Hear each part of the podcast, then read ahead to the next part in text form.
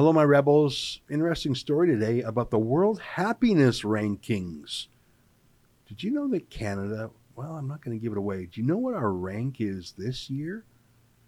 Well, I don't think you do know because I don't think any media are telling you because the answer is not an answer Trudeau would want published. I'll take you through that today. I'll show you some charts.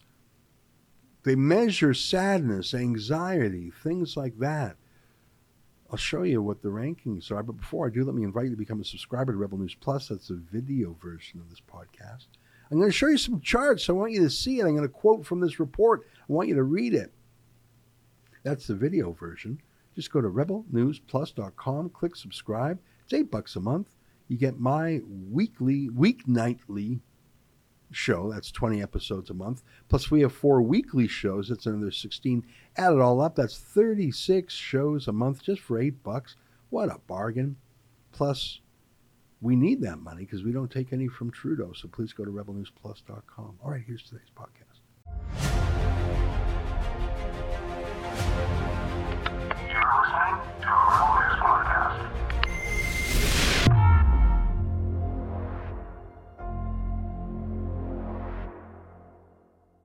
Tonight, on a list of the world's happiest countries, Canada falls to a new low. It's August 10th, and this is the Ezra Levant Show. Shame on you, you censorious thug.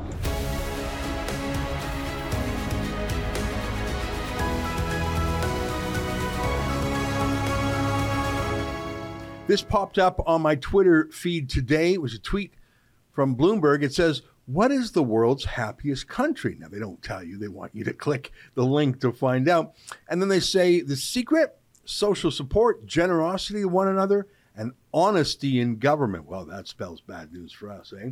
Now, normally, Canada does pretty well on lists like this semi scientific lists that are in some ways like PR agencies promoting some globalist or socialist scheme.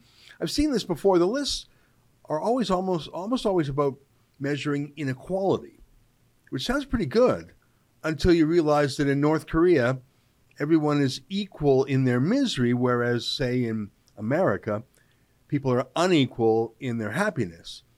Uh, that's the United Nations list, the HDI, they call it their Human Development Index. The HDI was created to emphasize that people and their capabilities should be the ultimate criteria for assessing the development of a country, not economic growth alone. That's what they say. Like I said, it was designed to say America bad, socialism good. Now, I'm not saying it was completely devoid of merit. Life expectancy was a big part of that UN list, and, and that is a pretty good measure for many things because nutrition and health require prosperity. Literacy was another one of their measures, and I agree with that, obviously.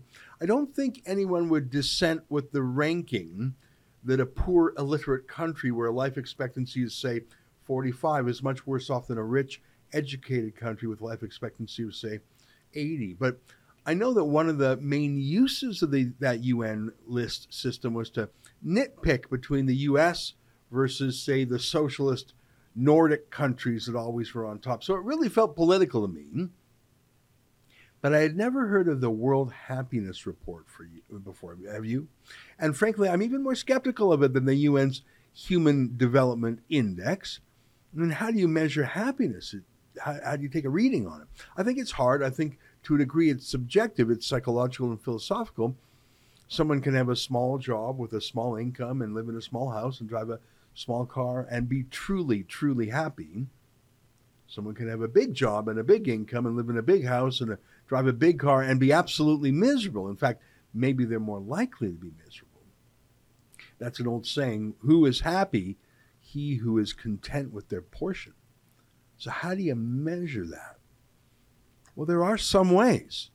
I guess one way to start is simply by asking people and to try to show some attempt at standardization you know, in science, one of the tests of an experiment is is it replicable? That is, if you do the same experiment again, will it yield the same results? It's a test of if you're doing it right. That's an attempt to bring rigor to social sciences. It's a bit of art. But with that disclaimer, take a look at this. This is what was behind that tweet I saw. Turns out this World Happiness Report is a UN project too, but it also has private companies and private donors funding it. Lot of participation from Canada. As a matter of fact, Canadian universities, a Canadian government grant, of course. They're trying to be sciencey, I think. I'll give them some credit. They're, they're working with Gallup polling, which at least tells you something about their methodology. So they've been at it now for 10 years, and obviously the pandemic has cast a shadow over world happiness, or if you ask me, the lockdowns and government abuses in response to the pandemic have cast a shadow over happiness. It wasn't COVID that banned people from going to work or school or seeing each other, or it wasn't the pandemic that forced churches to close and funerals to cancel and weddings to cancel, or bizarre anti human punishments like hugging loved ones through walls of plastic. Do you think this school child is happy in band? Band should be really fun. Do you think he was happy? It wasn't the virus that did that, it was other people. I thought this was interesting. Genetic studies involving twin or family designs reveal that about 30 to 40% of the differences in happiness between people within a country are accounted for by genetic differences among individuals. The other 60 to 70% of differences between people result from the effect of environmental influences that are independent of the genes. I think that rings true. Look at this. In 2020, for the first time, the Gallup World Poll asked questions on the experience of your life being in balance, feeling at peace with your life, experiencing calm for a lot of the day, preferring a calm life to an exciting life, focus on caring for others or self. The majority of people in almost every country prefer a calmer life to an exciting one.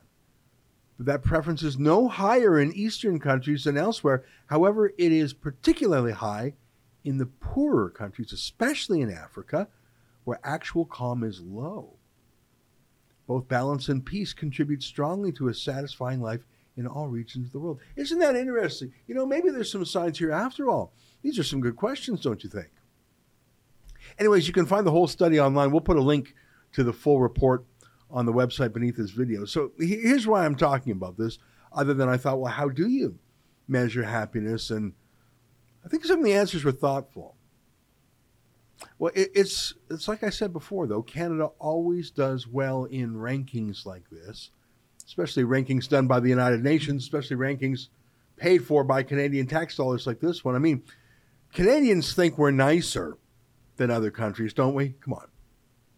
But I think some of that is narcissism or vanity or snobbery. We just know we're better people than those Americans.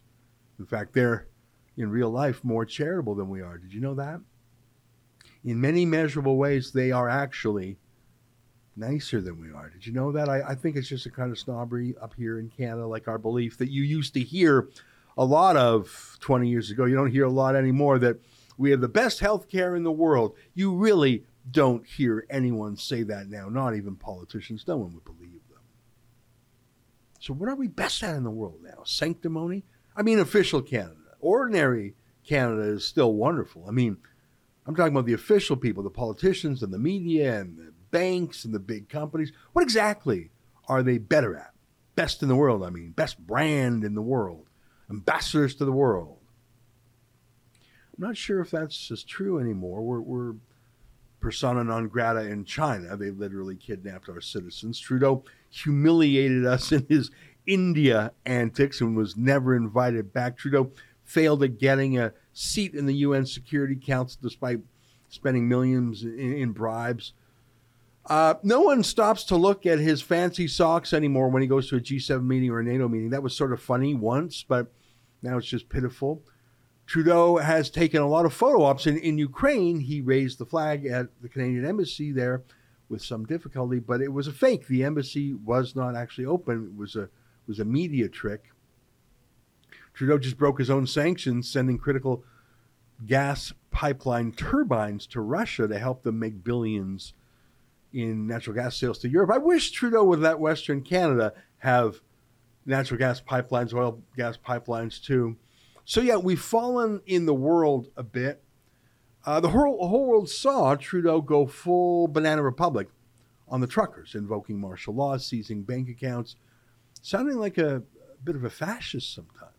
Oui, on va s'en sortir de cette pandémie par la vaccination.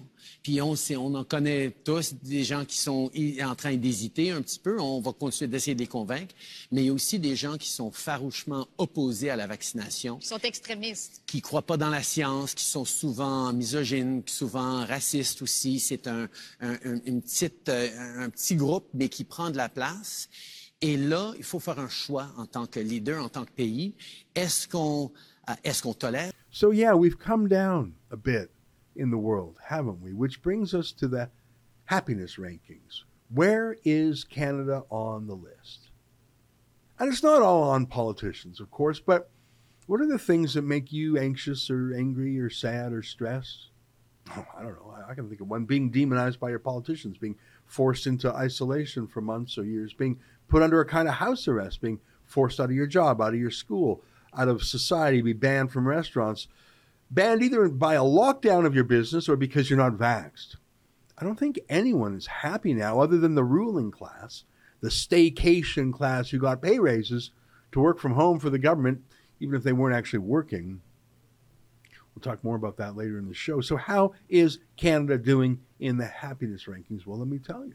I'll quote France reached its highest ranking to date at 20th while Canada slipped to its lowest ranking ever at 15th, just behind Germany at 14th, and followed closely by the United States and the United Kingdom at 16 and 17. Ten years ago, Canada ranked fifth. How could we have fallen? Oh my gosh, can you imagine? Next year we'll be below the United States. What will Trudeau say then? How could it be that 10 years ago, under the evil Stephen Harper, Canadians were so happy, according to this taxpayer funded, UN funded survey. Well, some things were better back then. The economy was stronger. We weren't pitting West against East. We weren't pitting Anglophone against Francophone. We weren't demonizing entire industries and their workers. We had pride in our armed forces. We weren't denouncing each other as racist and sexist and homophobic and transphobic we were working at reconciliation with Indigenous people, not calling Canadians genociders. We were cutting taxes, not raising them. Things were more normal. From fifth place to 15th. You'd think that would be on the news. Oh, it would be on the news if Stephen Harper were presiding over our unhappiness. No surprise the news is buried, given Trudeau's in power and cutting the bailout checks. And don't get me wrong, we're obviously still a better place to live than many third world countries, at least until Trudeau goes full Castro and censors the internet and seizes your bank account, shuts down farms and farmers and oil workers, and brings in mandatory digital ID surveillance, all these things he's proposing. There really is a Cuban level of misery. Two quick charts from the study. Here's one on page 92. Look at that chart on the left anxiety Canadians are almost 25% more anxious now. Do you think so? I think so. Look at sadness on the top right. Imagine measuring our national sadness. Almost 15% more sad. I guess we're a bit less angry now, which is a plus. I'm a bit surprised. But there's a net negative change in life. Here's a chart on page 95. A couple of them. It's a bit hard to understand but it, when you understand it, it's a bit shocking. Just see Canada on the anxiety chart on the left. Here's what this chart is called time intervals for which anxiety and sadness remained continuously above their median level in 2019 in each country. In other words, how long were you anxious compared to 2019? How long were you sad? Look at Canada there. 35 days of anxiety in a row, more than any other country, if I'm reading this chart right. And look at sorrow. Only the UK and New Zealand were sadder. a virus didn't do that. The lockdown did, the punishments did, the fear mongering did. That's Trudeau and Theresa Tam and the media party and the entire establishment. Trudeau made us sad and anxious. He made us depressed he demoralized us. He's made us miserable. Don't take it from me. Take it from a study that his government funded. Stay with us for more.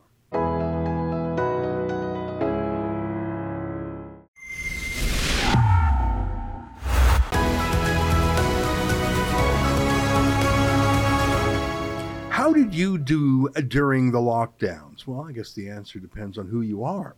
If you were in the internet business like Amazon or Netflix, it was the best thing that ever happened to you.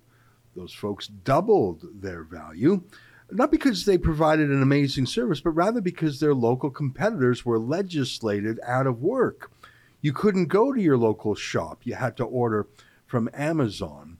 Uh, DoorDash and other online food delivery companies did well, and I don't begrudge them that, but it was because you were banned from going in person to restaurants. There were certain people who made out like bandits. Typically, they were well connected, but there were many people who were left with very little or with nothing, working class people who couldn't do their job as a store clerk or a cashier from home. Government workers had the best of all worlds. If they had to work at all, they could work from home. And of course, there's never a recession in government land. Many government teachers didn't have to work at all, schools were closed. Do you think they weren't paid? I can tell you, people who work at gyms or theaters were not paid, but government workers didn't miss a cent. Look at this headline in a new press release by the Canadian Taxpayers Federation 45,000 more federal bureaucrats receiving six figure salary than before the pandemic. You think you've lost ground? You think inflation has taken away your spending power? You lost your job altogether? Well, you just got the wrong job, bud. You've got to work for the government. Let me read you a sentence from the press release and then we'll invite its author on to say it. The Canadian Taxpayers Federation is calling on the federal government to implement a sunshine list as government documents reveal 114,433 employees received more than $100,000 in 2021.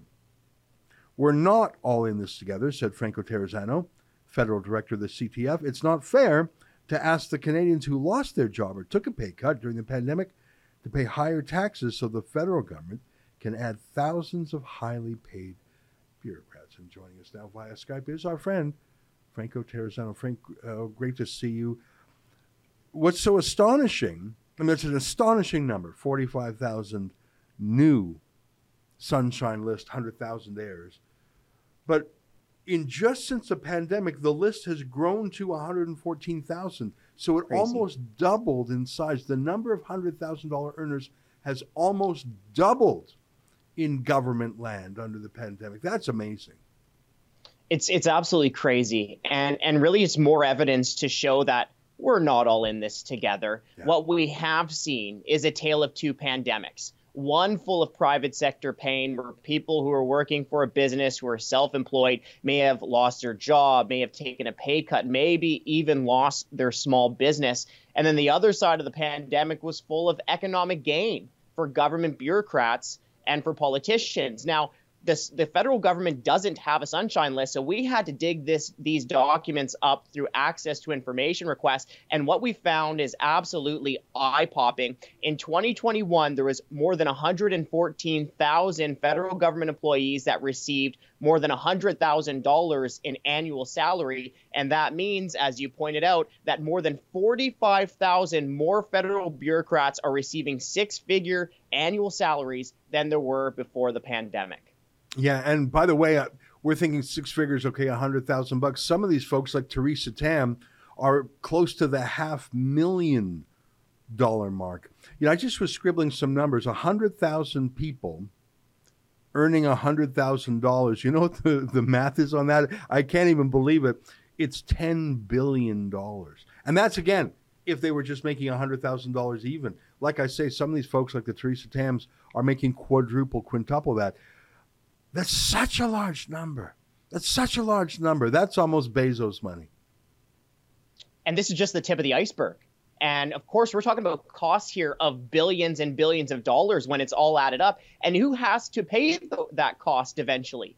Well, the burden is going to fall on the taxpayers who struggled in the private sector, lost their job, took their pay cuts, did everything right their whole lives to save that money, to invest in their business. And their business may have got shut down during the pandemic, got shut down during the lockdowns. And now they're going to have to face a higher tax burden hmm. because we have all these highly paid bureaucrats that the federal government is hiring. But again, this is just the tip of the iceberg because Ezra, these are just talking about the salary. Yeah. Of course, then there's pensions, there's right. other types of perks like bonuses that the yeah. government's throwing around. And here's another slap in the face to taxpayers.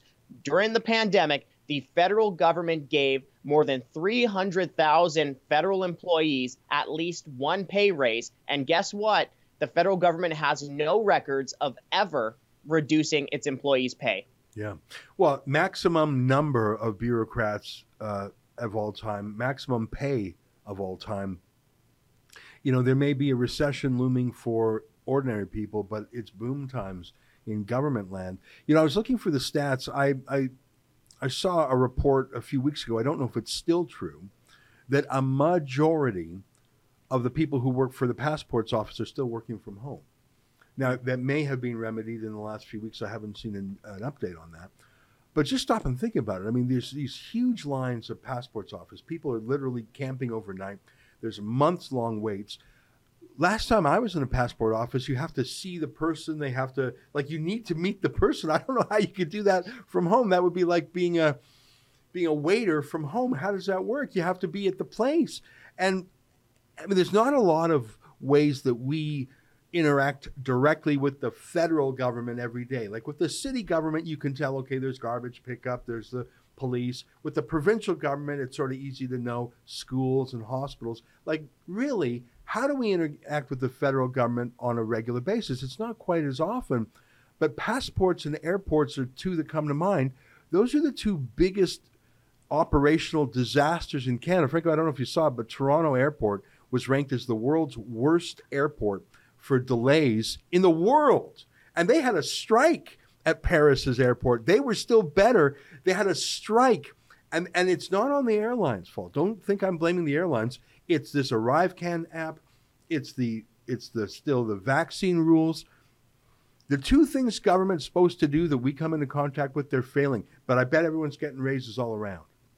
Yeah, there's there's really two issues that we've been talking about. The first one, which we've been highlighting, is that it's not fair to ask the person who may have lost their job, who may have taken a pay cut, to ask the person who may have lost their small business to pay higher taxes, to fund all these pay raises, to fund all these government bureaucrats that they're adding. That's issue number one. Issue number two, which you just nailed, is that why are taxpayers paying higher costs when Ottawa is failing on performance? And get this over the last few years, federal bureaucrats haven't even been able to meet half of their own performance targets. Hmm. And on top of the pay raises, on top of the new bureaucrats, taxpayers have also been forced to spend buckets of cash giving these government bureaucrats bonuses. Hmm. Ezra, this one really irks me. The Bank of Canada oh. has one job. One yeah. job, keep inflation low. Yeah. Well, if you've been to a gas pump, if you've been to a grocery store in the last year, you know that the Bank of Canada failed.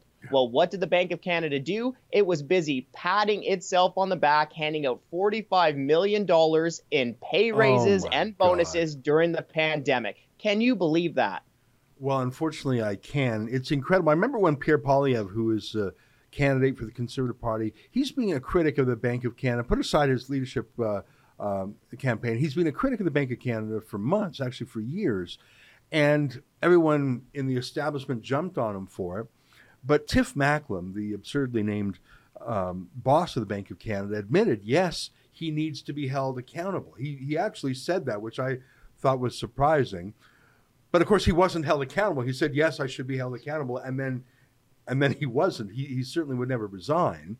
He wasn't held to account by anyone. So he needs to be held to account. He agrees, but he isn't held to account.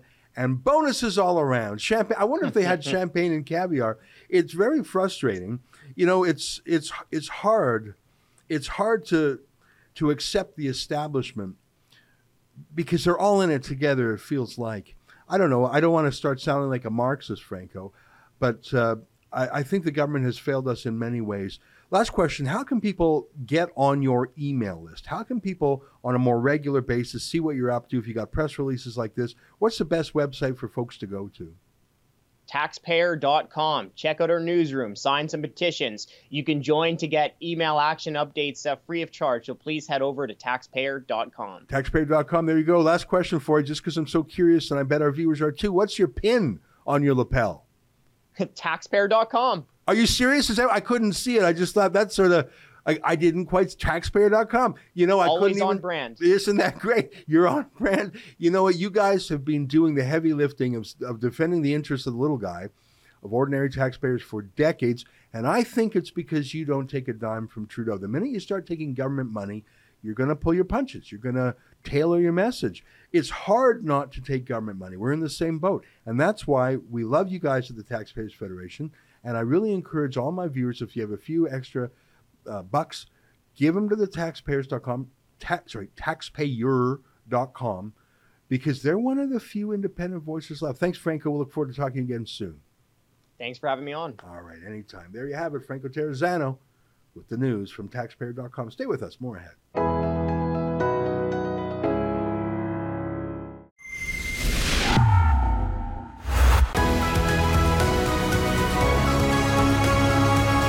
Hey, welcome back. Your viewer feedback. Arepsicas, I think that's Shakespeare backwards, says, There is no doubt about that. They are absolutely terrified of him and are doing and will continue to do absolutely anything, anything at all to besmirch his excellent name and his outstanding abilities as president. Well, you're talking about Donald Trump.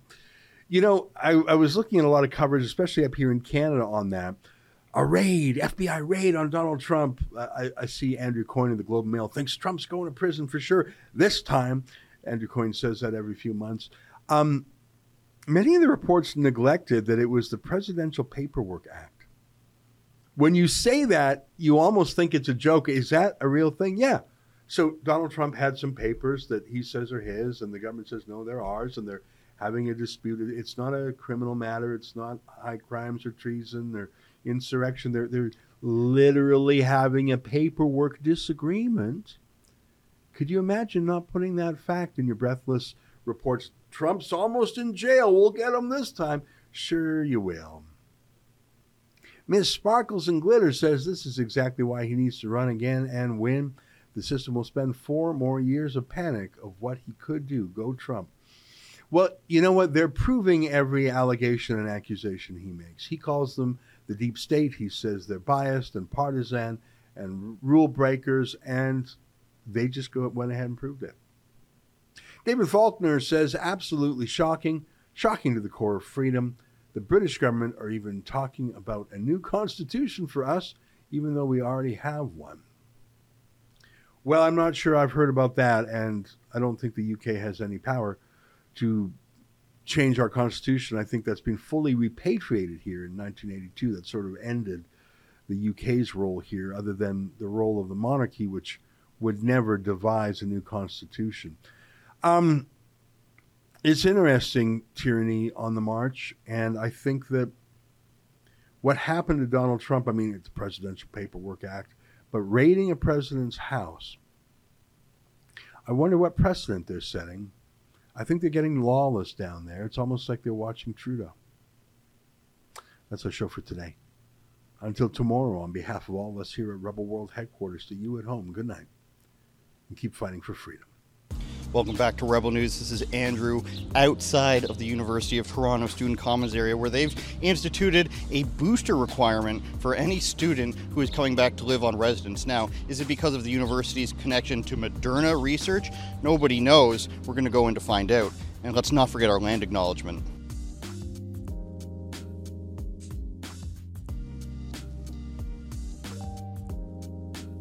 Hello there.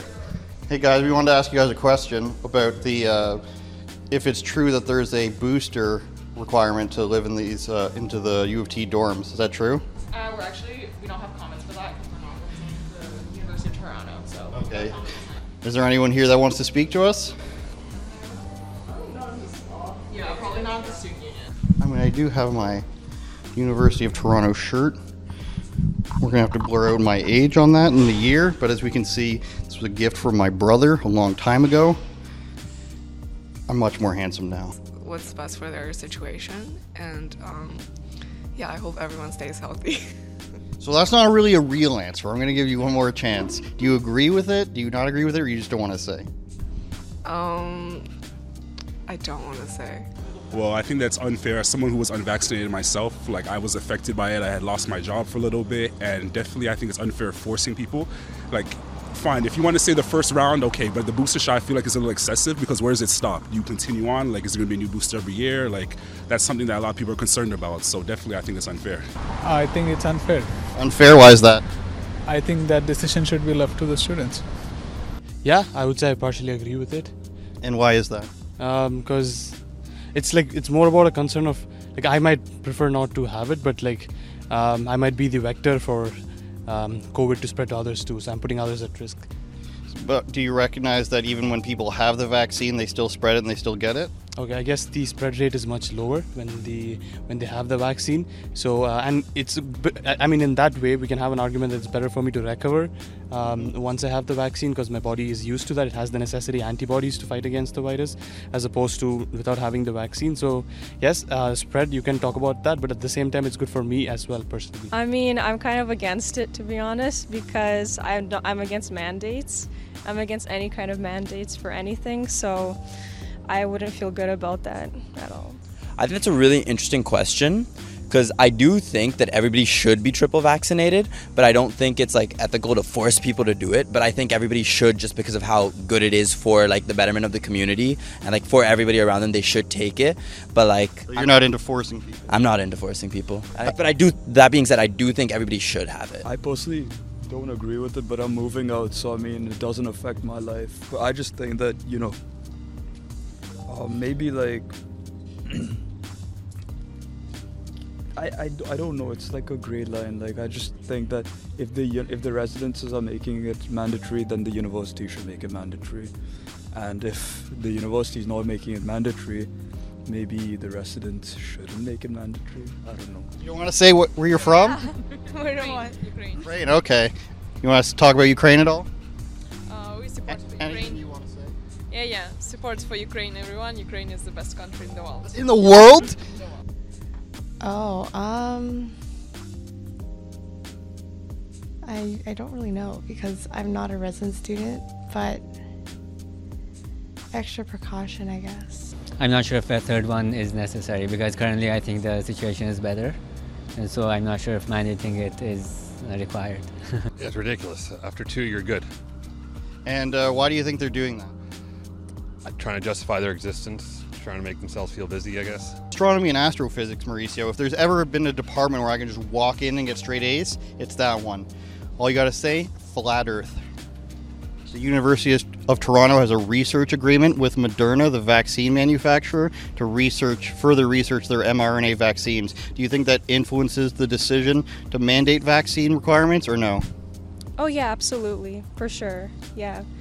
I mean, if they're working together with them, obviously they'd want, uh, they'll be like, um, they'll be on their side and um, they'll influence the students the same way. All right, anything else you want to say?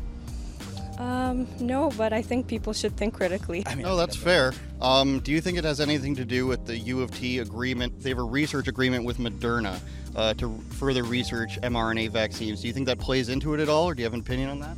I didn't know that fact, but if that is true and they do have a research agreement, I would I wouldn't be surprised if it does. But that being said, all the data does say that vaccines are beneficial and like there hasn't really been anything to say that it isn't beneficial. So I don't really like see an issue with like I guess making us test subjects for it, especially for the betterment. Let me tell you what the um, head doctor of Ontario. What's his name again? Do you remember?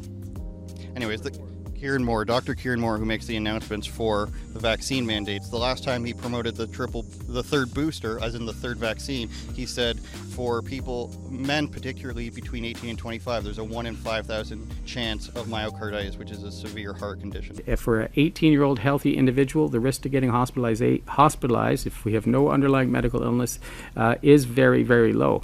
We know there is a risk, a very small risk, 1 in 5,000, that may get myocarditis, for example. Uh, and uh, you'd have to have that discussion on the risk benefit of a complication from the vaccine versus a benefit of decreased hospitalization for a young, healthy person.